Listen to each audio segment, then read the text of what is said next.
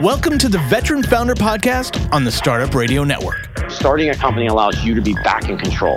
The weekly show that brings together military spouse and veteran founders who are doing remarkable things in the business world.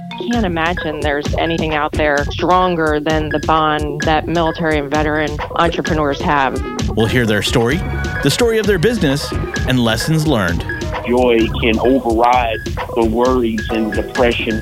Here are your hosts, Carmen Nazario and Josh Carter.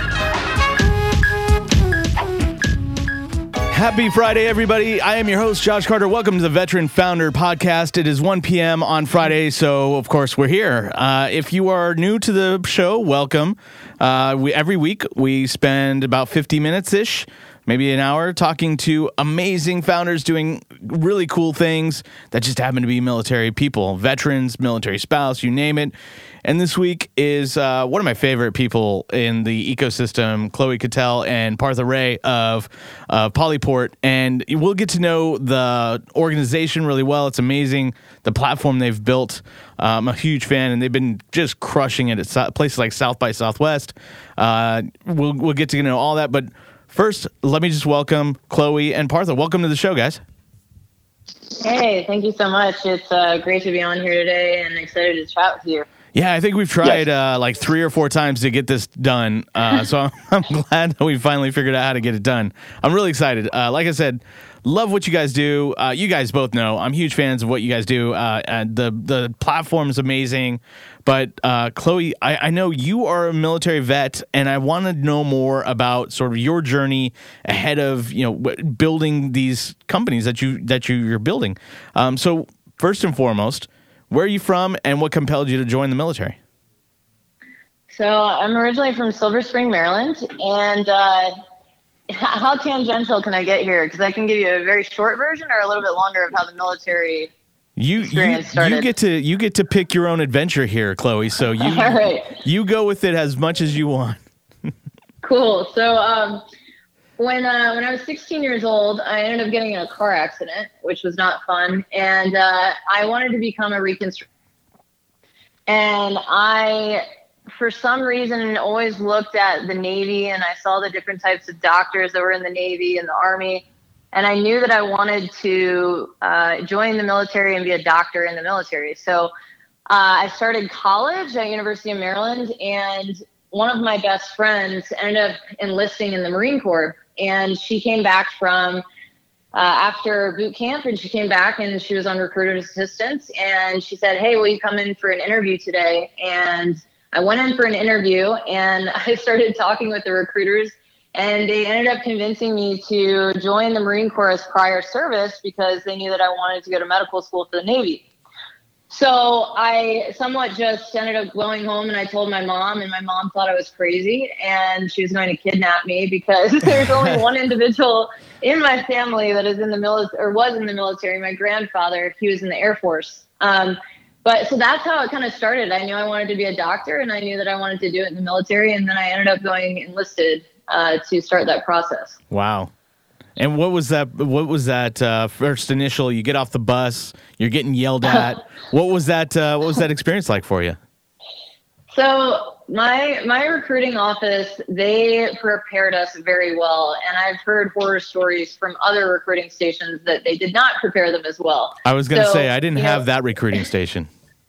yeah. Uh, well, so you know, when when it comes to your the initial strength test, where you're in the uh, Marine Corps, you're supposed to be able to run a mile and a half in under 15 minutes. You're supposed to be able to do a flex arm hang, I think, for 20 seconds, and then somewhere around like 40 or 50 sit-ups in two minutes. But they made sure that we surpassed that with flying colors. So when I first got down there, uh, I was actually on the front row of the bus, and I just remember getting spit on by the uh, by the drill instructors. And so I was ready for it, but still, you say you're ready for it, you're really not ready for it. It was Right. just uh, it was 11 o'clock at night, and then we got sleep deprived for three days. So I was expecting it, but until you're thrown into that situation, it's it's definitely night and day of what you're thinking. My, Um, my entire time at boot camp was a blur. I, but to be fair, I, I, I did the Navy boot camp, so is you know the, the lesser of the of the four evils. I, I would I would suspect. Is it is it a blur because you you made it a blur or It's a blur because I'm old. I see. Yeah, I don't. Re- I mean, I remember pizza uh, pieces of it. I so I'm not very tall. So in the Navy, you the the short guy gets to hold the flag, and so I was the guidon in in my division, which also meant that I was part of the officer crew. So you know, when everybody else was doing service week and they were you know scrubbing pots and pans, I was uh, hanging out in a helo hangar, uh, standing watch for a week, uh, ordering takeout. So again, I you know, there's there's good things uh, to being vertically challenged, and that was the benefit I would happily cash in every time. We we like to call that fun size. That's right. That's right. It's it's But yes, it's a good way to put it. I tried to avoid uh, just talking about the boot camp experience. I uh, the first four weeks I got down there because you had mentioned what what did it feel like. So uh, I I went oh my gosh what have I gotten myself into, and I tried to get out for the Whoa. first four weeks. Really? So I told the medical facility, or I told the uh, doctors that I sleepwalk, which I actually do sleepwalk, but I heard something about how that can help you get out. And they said, no, you're in perfect physical condition. You're just trying to leave. and so when I, so, so when I accepted the fact that I was going to be down there for 13 weeks, I realized I'm going to make fun out of the situation. Yeah. But I tried to avoid being a squad leader or anything like that because I didn't want the limelight on me. Sure. Yeah, and then you get these donuts who don't belong there at all, and those are the ones that you want to not be there. So it's that's interesting. So you get out of boot camp. What was uh, what was what did you do? Did you get into the medical field while you were in the Marines? So I ended up taking a short MOS school because um, so I was active for about two years and then I finished the rest of the time in the reserves. Okay. So I didn't want to have to take off too much time from school. So I said, hey, give me a short MOS. So I ended up doing uh, supply administration. So after uh, boot camp, and then of course in the Marine Corps, you have 10 days off. You then go down to uh, for combat training for a month, and then you go to your MOS school. So I was down in North Carolina for about mm, 10 months, and then after that, we ended up heading to Albany, Georgia, which I hope that no one else ever has to go there because the highlight of the town is a Piggly Wiggly. Uh, but I was ordering all the gear for the Marines that were deployed overseas, and so it was a lot of computer work. Um, and the reason for that was just because, like I said, uh, there wasn't exactly an MOS in the enlisted side that would translate over to when I went to the officer side for school. I tried to, uh, I tried to work uh, with the guys that were doing autopsies, but they wouldn't let me do that. So that was the closest thing I could get to, and I couldn't do that. Wow. So so you did uh, two years active. You go into the reserves. What's next for you? What, like when you're transitioning out, how how hard was it to transition and to find something for you? So it wasn't too difficult because I, you know, I took a couple of years off school. I got back to school, and I will say the transition back to school was difficult because you just get out of the hey study mode, you know, ten hours a day, and so that was a little challenging for me. And I said, well, if if it's going to feel this way, let me just take classes in the summer and winter so that I can get out of school faster but I ended up switching my major from I was doing neurobiology and physiology, and I switched it over to uh, kinesiology, exercise science, because I then realized that I didn't want to be in school for another 12 years. So I finished out school with uh, an exercise science degree, and I went straight into personal training. And there's I mean, I started a big box gym, Lifetime Fitness. So there's, you know, plenty of places that you could start at. So I would say it was more so just a challenge of trying to get back in the swing of going to school because, uh, as I'm sure you know, with your experience in the military, you're told exactly what to do 24 hours a day. You don't even have to think about it. Right. Yeah. Uh, that's interesting. So I'm going to connect the dots here because Polyport is a 3D asset protection platform. So I'm really because I know you, right? I, we, we so I'm connecting the dots here slowly but surely. Yes. So let's talk a little bit about the fitness stuff, or, or actually, let's back up a bit. What do you think it was in the Marines during your training, during boot camp, during your two years inactive? What do you think during that time set you up to start your first business?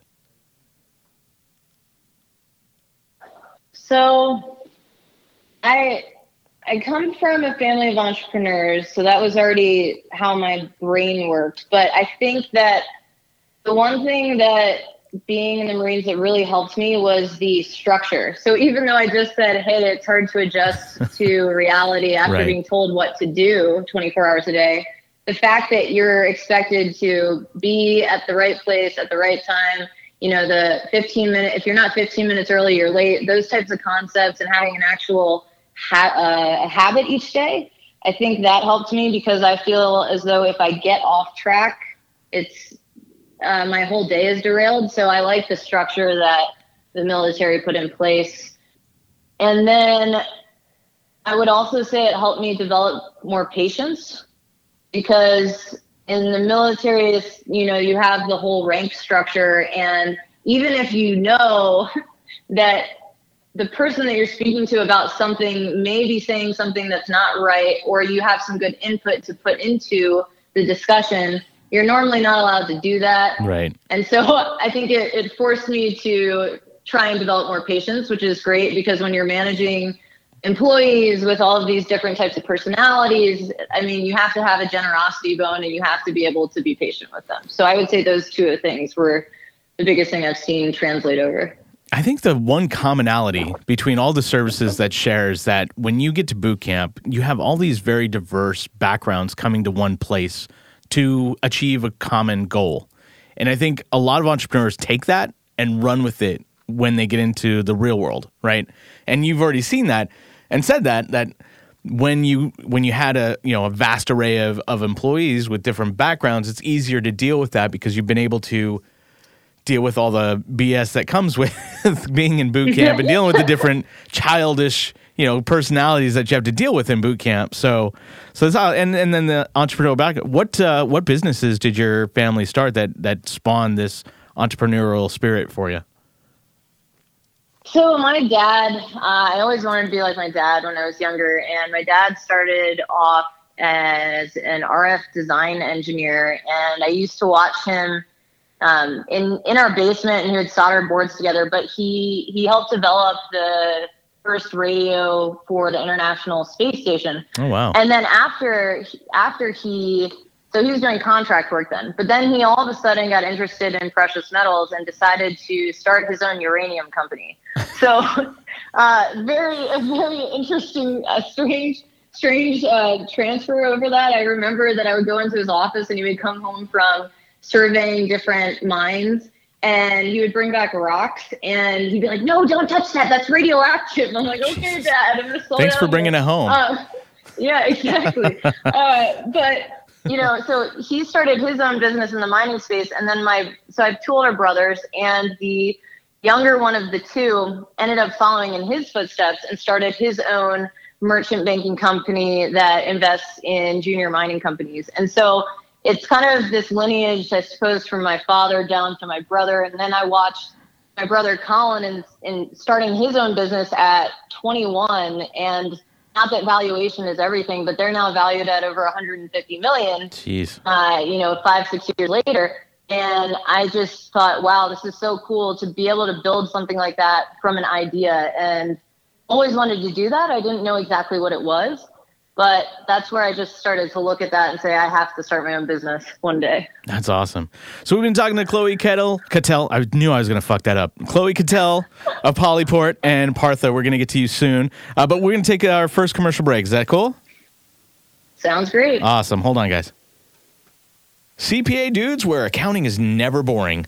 Their price is not based on time. Instead, customers decide what to pay them. They don't charge you for sending invoices, phone calls, emails, texts, or meetings. They just get the damn job done. Find them at cpadudes.com slash startup radio. And we're back. Chloe and Partha, we're going to talk to Partha. Partha, uh, I'm really curious about your background because you didn't go in the military, but you had you've it sounds like you've always been sort of entrepreneurial. Tell me a little bit about what drove you into wanting to fi- found companies. Well, um, so my background's kind of weird. Um, I've always been around computers since I was little. Um, actually, had my first computer was a Timex Sinclair when I was three years old, and I made a program that looked like a Christmas tree, and I was pretty proud of it. Um, it, it could be the greatest piece of software I've ever written. But um, so, but my father was an entrepreneur as well, and I've always just had these big ideas of like ways things that can be done a lot better than they currently are done. Um, and the side note to that is I'm also very creative. So like I've uh, produced music for a long time in LA, um, and I, I also ran a computer forensics and e-discovery company. So throughout my whole life, I've always wanted to be an entrepreneur and have my own business, so I can have the freedom to uh, create awesome things for the for the world, as well as have enough money to kind of do whatever I want to and help people the way I want to uh, later on down the line. So uh, it's just, I guess I was born to do this. Yeah. And are you from are you from the California area then? No, actually, I grew up. Okay, here is going to come into the story, but Yeah. uh, I grew up half my half it. my life in New Orleans. Okay. Uh, who dat? So. Uh, oh, you're pretty little sad, heartbroken right now, man. I am so sorry for you right now. Oh man, it's cool. I'm getting I'm getting over it. Good, Trying. good. But um, you poor but yeah, so half my life in New Orleans and Yeah. half my life in Virginia. oh, nice, nice. And so, how did you guys uh, get together and figure out this is what you guys wanted to do? Well, um, first off, I ran into Chloe at a rave, uh, and we became friends after that. And so, but since she has an entrepreneurial mind, we would just hang out at our house, at my house or her house, and like late nights, just be talking ideas about crazy, crazy ideas. Like uh, I can't even name the umpteen cool ideas we came up with, but Yeah. eventually, What's one the day worst came to the idea point- you guys came up with? uh, I don't think I can say that on the on Okay. here. So. No, it's fine. I mean, uh, Hey, it's we didn't get arrested. That's all I can okay. say. Well, that's good. But, That's good. I love it. All right. Yeah, yeah, go ahead. No, no. I was just gonna say. Uh, so you guys coming up with ideas? Oh, see, I forgot the question already. No, no, Um, yeah, so we yeah. came up with crazy ideas, and then it just happened to be we were out in LA running uh, a, re- a record label together, uh, which was the first jaunt into. Um, I had a whole bunch of tracks like saved up, and Chloe was like, "We need to put these out," and so we were like, "Let's go start a record label in LA." Um, that kind of normal stuff, and we just happened to be in LA, and our next door neighbor was a VFX guy, uh, very very talented VFX guy. Did the stuff for Ninja Turtles, like all kinds of stuff you see on the movies. Uh, but we were actually drinking a bottle of Jack Daniels, and we decided. Chloe heard the idea that we were, came up with with the 3D encryption, and she was part of coming up with the idea. And she's she's a woodpecker, as she says, and that's when we actually went into this hole where we're at right now, two years later. Nice. So, so Chloe, help me understand what was the precipice of doing 3D asset protection, and and how you guys came up with this idea for Polyport. Yeah, so as Partha mentioned, um, we both were out in Los Angeles working on the record label. Hindsight 2020, definitely want to do a publishing company in the future uh, because we're both creative. I used to sing and songwrite, and Partha is a really talented producer. Uh, I produced a couple tracks for Selena Gomez, but as you mentioned, when we started hanging out this really talented visual effects artist, Joseph, uh, Joseph started talking about over that bottle of Jack Daniels how 3D assets get stolen left and right, and how you could go on Pirate Bay and download a Marvel Avengers model from the printable section. And he was talking about how he would create some type of signature inside of his models so that if someone somehow stole his model, he would be able to figure out that that was his.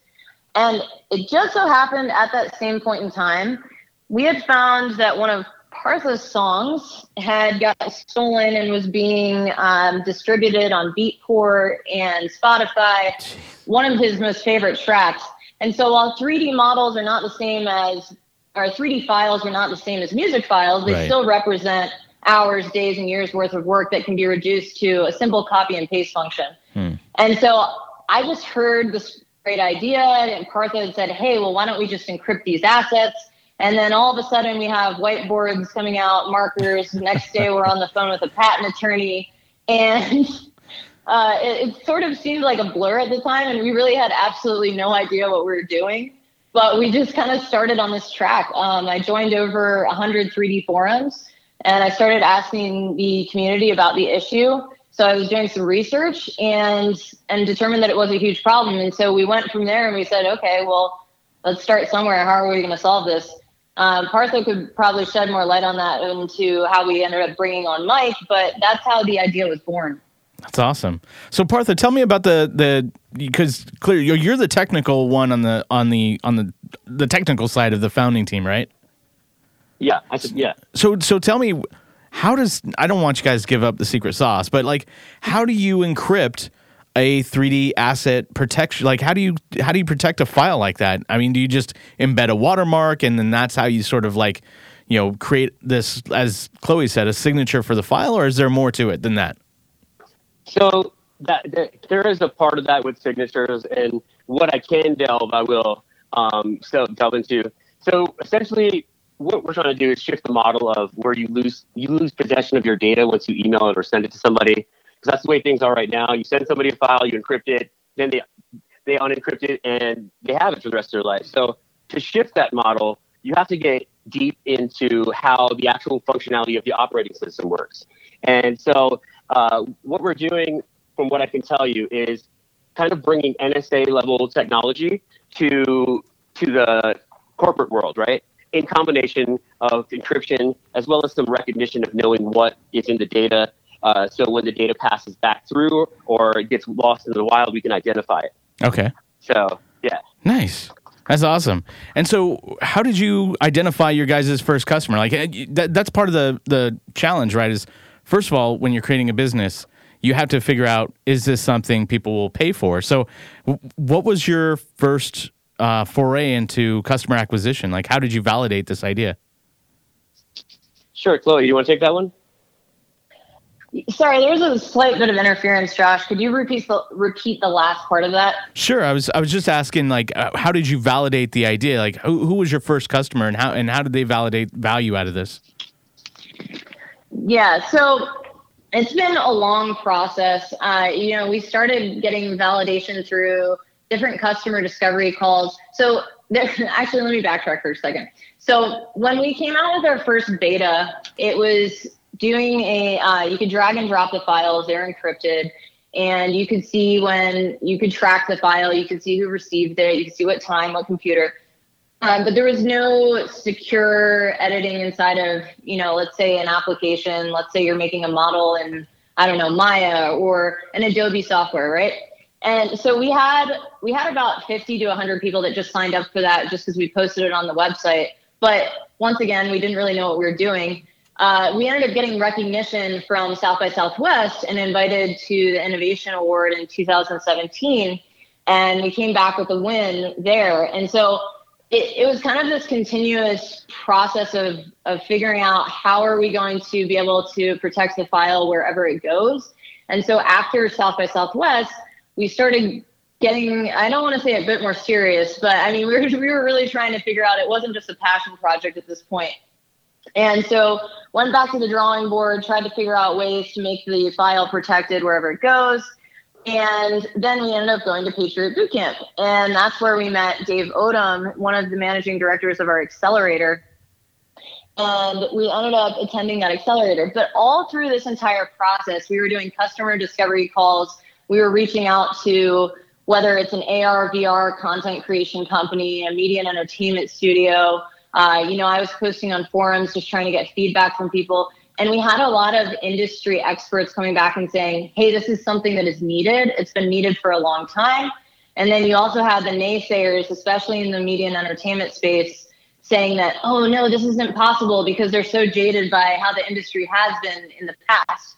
Right. Um, and the reason I bring this up is because we've built up quite a big pipeline of customers. We're going into the early a- our early access program in the next couple of months. Uh, but we we do also have a few uh, customers that we've already booked. One being uh, a nine billion dollar market cap company that's very well known in the architecture, engineering, construction space, and then CG Trader, which is uh, the largest 3D model marketplace in the world. Uh, and we're providing them with a preview feature. So there's been interest from all different industries, but we're trying to stay laser focused uh, with the media and entertainment space as the beachhead. Yeah. Yeah, and just to just to chime in on that on the end, like uh, so we also exhibited at SIGGRAPH, which is the largest computer graphics conference, which Chloe may have mentioned.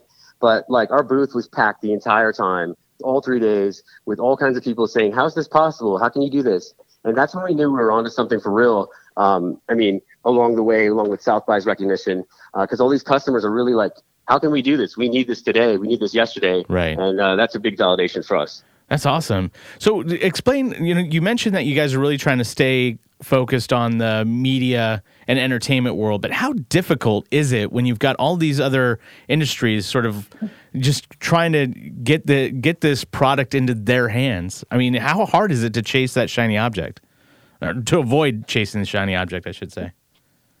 Yeah. Yeah. So you I want to take that, Tori? Yeah, go ahead. Yeah, I'll start. Um, so there is a there is a recent customer call that I had with the one that we just a customer that we just booked, and I had to have a hard conversation with him and say that uh, our delivery timeline for them we were going to double it before right before the contract got signed Yeah. uh, because we had an opportunity window a couple of months ago where we uh, had enough time before we had to start really delivering for the main set of customers. And of course, due to legal processes, that always takes longer than expected.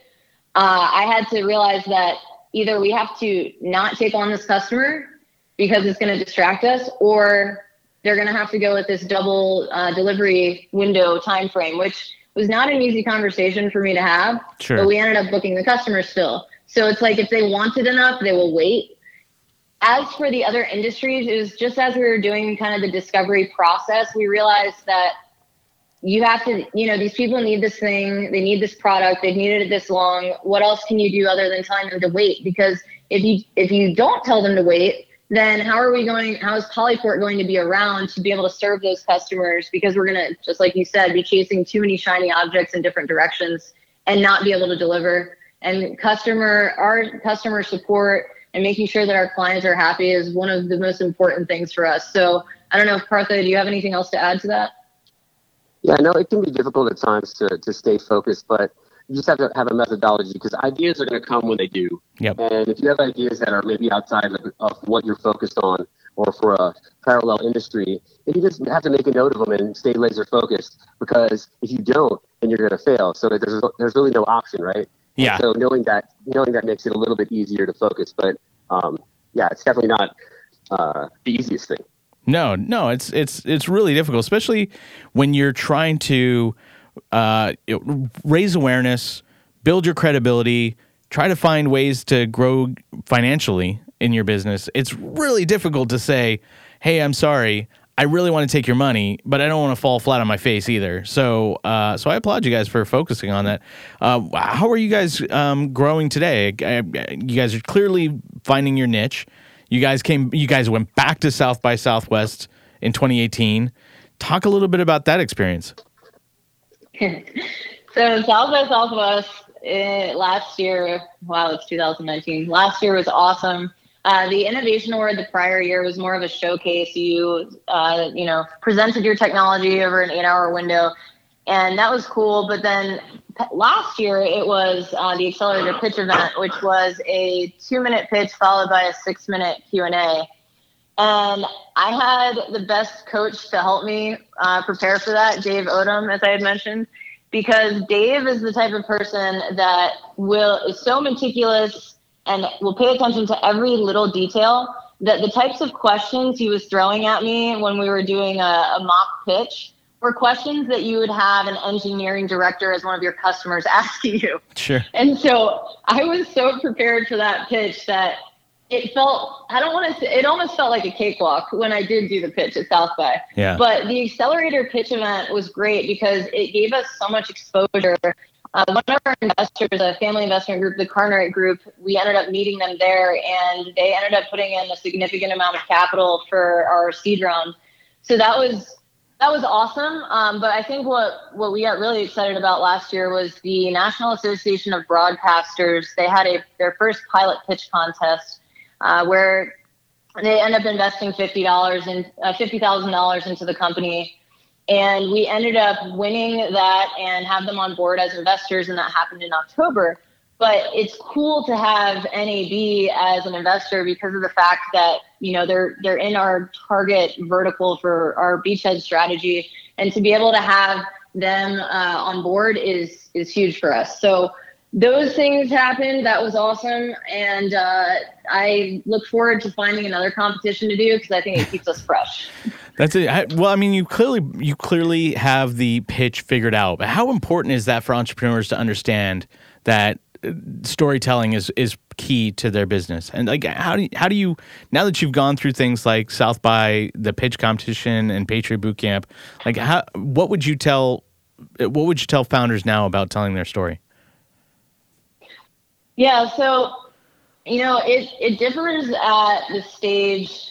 Well, at a high level, it's extremely important to be able to tell what you're doing in a succinct way for a layman individual because if you can't do that, then how do you expect to book customers? How do you expect to raise capital if that's the route that you want or need to go?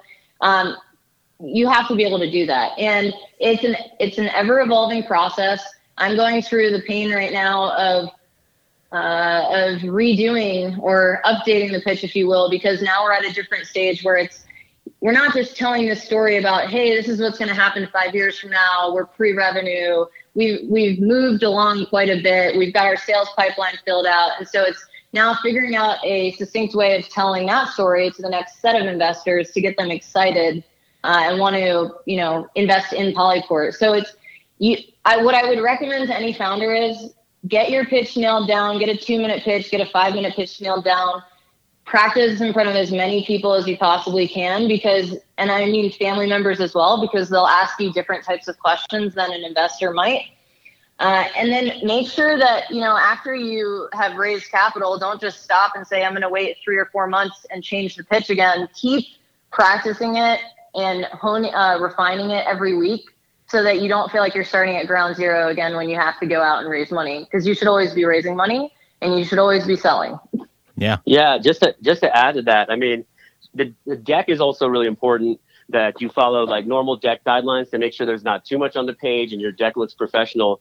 But as it goes down the line, the questions never get easier. They get a little bit harder, it, and they're just a different question about a different area of your business as you mature. So it's all about just being on your toes and being able to speak to different conditions and also knowing who your audience is. Because like at South by, your audience is going to be very general. Uh, whereas if you're at an investor pitch for a specific investor group, there may be more technical people in the room and they may want to hear more than your normal pitch. So yeah, no, it's great advice. Uh, so we've been talking to Partha Ray and Chloe Cattell of Polyport. We're going to take our second break. You guys cool? Sounds great. All right, stand by. Today's episode of The Veteran Startups is brought to you by Publicize, a deconstructed PR subscription service which generates effective visibility for your business. For instance, media relations. Publicize handles all communications with the media and any content required to do this press releases, editorial pitches, etc. And they offer a wide range of PR products and abilities out of which you can construct the PR package right for the future of your business. Check them out at publicize.co and tell them Carmen and Josh sent you. And we're back. Uh, Chloe and Partha from Polyport. Uh, that's a mouthful, by the way. Uh, so, so I want to dig in a little di- deeper about uh, where do you guys see this company going in, say, like five years? Obviously, technology it evolves very quickly, and this is something that you guys have identified as a need.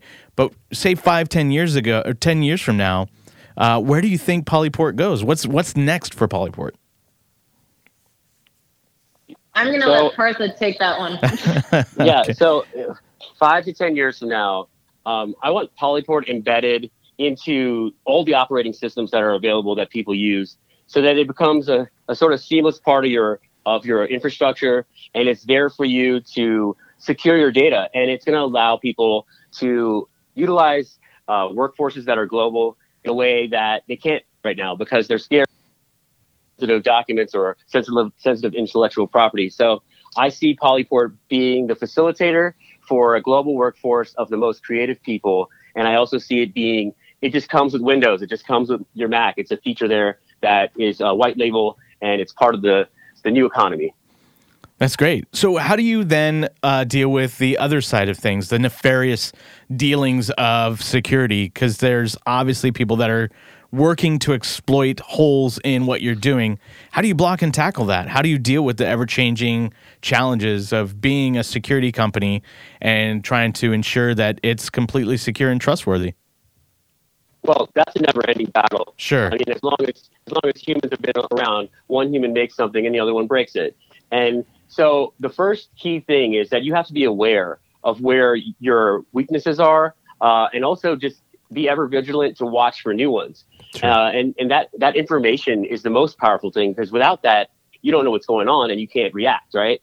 But instead of reacting, also you keep your ear to the street. You keep uh, really astute security professionals. You surround yourself with them, so you know what what the new beat is or what the new uh, kind of threat vector might be that day or that week, and then you adapt to it. But you just have to know that you're never you can never be complacent. Um, and you always have to be on your toes and you and you want to innovate so that you can make your security even stronger without making a performance hit because if security gets in the way of things that's no fun Right. No, that's true. So uh, I want to dig in a bit on uh, lessons learned. This is the part we only have about 10 15 minutes maybe. And I wanted to start to dig in about things that you guys have learned along the way because I'm sure you guys have made mistakes. We all have in our journey. But what's, and I ask this every week, but what is that one thing that you guys have fucked up that you're like, we're never to fuck that up again? And this is what we're to do to ensure we don't fuck that up again. So, making sure that we avoid making the wrong hire, or uh, yeah, so I'd start with that. You know, we when we were moving from Atlanta out to Denver to start up the Polyport home, new home base, we rushed into hiring uh, one of our engineers, and it ended up not being a cultural fit. There weren't the right skill sets there and luckily we we had other resources on hand to be able to help us so that we weren't at a complete uh, stalling point but i i would just say that make sure you spend the extra time when you're hiring to ensure as much as possible that you are making the right decision and it may feel like oh no we're going to slow down we're not meeting our deadlines but it's going to take a lot longer to meet those deadlines if you end up making the wrong hire and then you get pushed back a couple of extra months or three months or whatever it is because you have to now find a new hire. Sure, makes sense. So Yeah, how? So I- yeah, I go ahead. Sorry, add one? Yep. Yeah, I can add just one. Um, and that would be to follow follow your instincts. Uh, trust your gut a lot because every time I haven't over the past two years, I've had some kind of inkling of a feeling, and I don't go with it, and it's always been right. So believe in your gut a lot of the time. Uh, it'll save you some headaches and heartache down the down the line. Sure. So, other than trusting your gut, what other things can you do to mitigate this? Because I mean, you know, a lot of us make the same mistake, whether that's just employees or aligning ourselves with bad co-founders. How, how do you how do you deal with that? And, and then the other thing is, um, now you guys are a couple, right? Yes, we are. How do, how do you deal with that? So Partha and I, we, you know, as we mentioned before, we've always uh, worked on different business concepts together, and so Yeah. we were we worked on business stuff before we started dating. But Sure. there's always a challenge of trying to separate work uh, work life balance. Although him and I get so excited about work that we're talking about different ideas.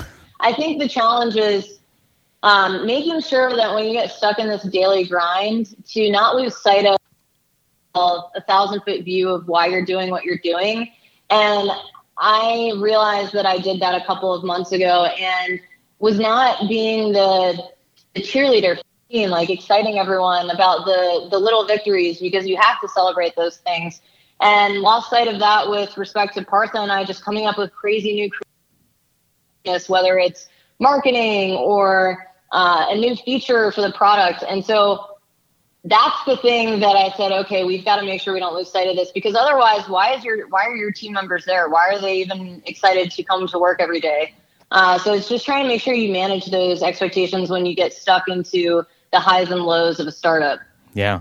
I can I can add something to that. Is uh, one uh, first of all, I recommend everybody meditate because it makes a little thing make it your makes your day a little bit easier because you're gonna get punched in the stomach and you're gonna get punched in the mouth and you have to make a decision right then and there as to what you're gonna do. If you dwell on it, it's just gonna make it worse and your problems are gonna be exacerbated. So when you do run into a mistake you've made or a wrong hire or some sort of condition like that, you just gotta be on your toes and be ready to shift direction, pivot where you need to, make a new decision, find a new thing without getting too down on yourself. Makes sense. Yeah, that's good advice.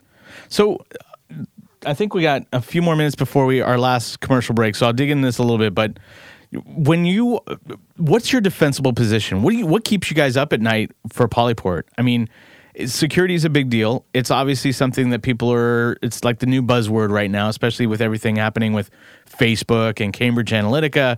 But what what's the thing that keeps you guys up at night that uh, that you guys are really truly afraid of that will that could potentially scuttle all of this?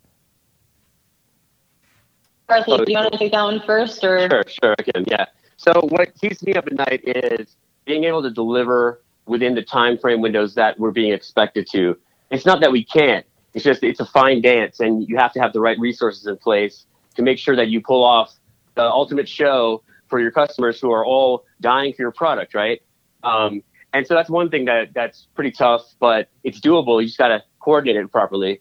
Um, and I mean that's that's it from my side. I mean, there's other things, but like it's just make, making sure that we deliver this product and make sure that it's awesome and that it doesn't it performs well and that when when a user uses it, they're not saying they're like getting frustrated with it, and it makes it's it's fun to use. It's it's a pleasure to, to work with because um, those things are are key to people loving your product and then putting a good word out because.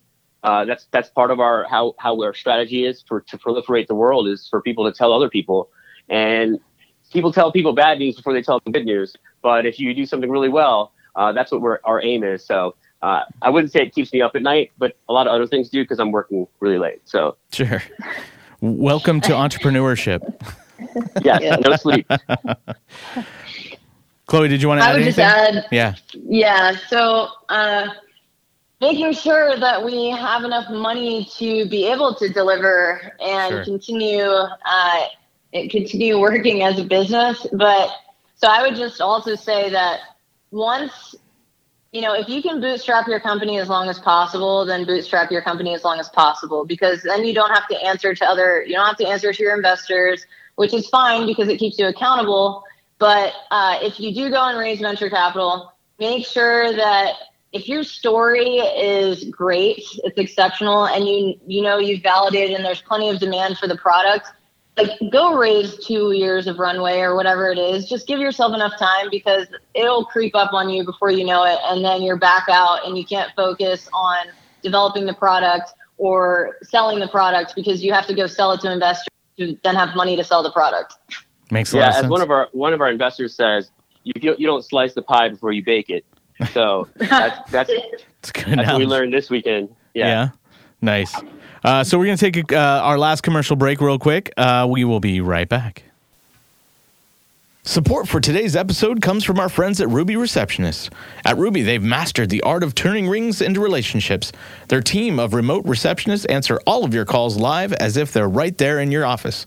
Together, you and Ruby transform your phone into the sales engine it was meant to be. Start setting your business apart today. Visit callruby.com forward slash startup radio to sign up, or better yet, call them at 833 861 8100 and use promo code StartupRuby. And we're back. Uh, so we have about five minutes left. I really want to dive into you know the lessons learned part. We talked a little bit what, about what you guys have fucked up before, and you guys said hiring. What are some of the other things that you know? We have a lot of uh, founders that listen to this, or or aspiring founders that listen to us. What what's the one thing that you would really press upon an aspiring entrepreneur uh, about growing their business? So I would say make sure you find the right mentors. I'm a really big fan of mentorship because, and meaning find mentors not that are in different uh, areas of the business. So, for example, you know, I found a CEO that started a company and he's probably about four years ahead of where I'm at today. So I'm able to talk with him about different experiences like, oh no, um, I need, what do I do when I think of uh, an employee might sue us? or, Right. or uh, hey, what, what do I do with this office space stuff? Just all, he's already gone through that experience three years prior. Then finding some a mentor that that has a skill set. Maybe it's around uh, a technical background. So maybe you have a, a, a CTO type mentor and you know, just making a well-rounded mentorship team that can help you with different facets of the business. That's one thing that I would say has been a big help for myself. Partha, do you have something else to add to that? Yeah, no, the mentor thing, mentorship thing is very important. Another thing is though, um, at the end of the day, you do have to remember you're running a business. So there there is an emotional component and a compassionate component, like the people you work with, you love and work with. But there does come times when you have to just weigh the performance and the benefits of, of people and what they're doing. And there's times when people become obsolete. There's times when people aren't performing up to the speed that you need to. And, and they're going to have to make tough decisions at tough times. Uh, so you just got to keep that in mind. And you're, you can still be compassionate and emotional, but um, definitely if you're too compassionate, you'll get stuck not making a decision for a long time. So it's always good to quick do things quickly and act quickly on when you when you find there might be an issue uh, and address it right away. Yeah, that makes a lot of sense. And and with with advisors, are you guys giving equity for that for exchange for that? Because I've always I've never asked this of any of our guests, which is weird. But uh, but I'm really curious how that works. Uh, how you guys have, have set that up? Uh, do you guys give equity for advisor, or how does that typically work? Yeah, so we, depending on the strength of the advisor or where you are, what stage you're at as a company, I mean, you can look up uh, various stats online and see kind of what range sure. of options companies will give.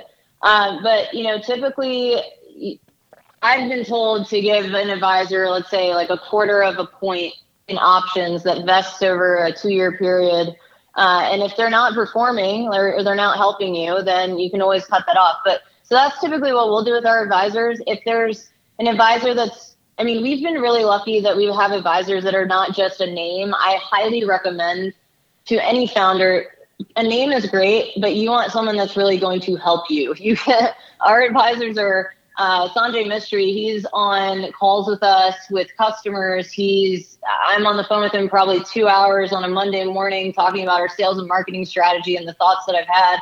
And so find those types of advisors that are really going to help you and not just uh, look like a pretty name on your advisory list. But yeah, anywhere from a quarter of a point to uh, I would say one percent is pretty high up there. So I would say a sure. quarter of a point to maybe like three quarters of a point is what you'd want to offer. And as you're getting into the next round of your funding, have you guys had any questions about advisors being on your cap table, or is that just never con- that hasn't come up? Um, I mean, they're already on our cap table, so if an investor does ask, I just share it out with them. Sure. Uh, so I, I guess it's already just something that I've done. Yeah. Nice. Well, I love this, guys. You guys are, are, an amazing team. I, you know, I'm a big fan of your guys' uh, product and, and of you guys. So, um, where can people find you? People can find us at www.polyport.io. I'm on LinkedIn.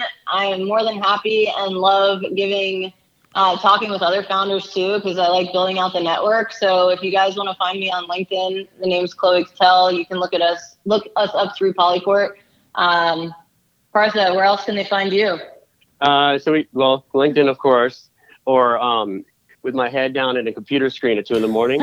uh, that that and uh, we will be at NAB in Vegas in April. Nice. Uh, and then we'll be at the Game Developers Conference. When is that, Chloe? March 18th to the 22nd in San Francisco. Nice. Yep. And then in August, we'll be at SIGGRAPH again. I believe it's in Los Angeles this time. Yeah. Uh, but yeah. I love it. I love the I love the vision. I love the the passion. You guys are clearly passionate about this. It clearly resonates with your customers. So I wish you guys all the best of luck. And you know me, I'll, I'll be around to to help however I can. So uh, and thanks for being on the show. It's been a lot of fun. Yes, yeah, thank you so much. Yeah. great talking with you today. Yeah, thanks. You've been listening to the Veteran Founder podcast on the Startup Radio Network. You can find us here every Friday night, uh, Friday, Friday starting at 1 p.m. I almost said Wednesday, all on. I, I, I know. I don't know why. Uh, you can find us every Friday at 1 p.m. here on the Startup Radio Network. Listen, learn, get shit done. We'll see you guys next week. Cheers. You're listening to the Startup Radio Network. Listen, learn, launch. 10% of our gross revenue goes directly to women entrepreneurs in developing countries around the world through Kiva's microfinance program.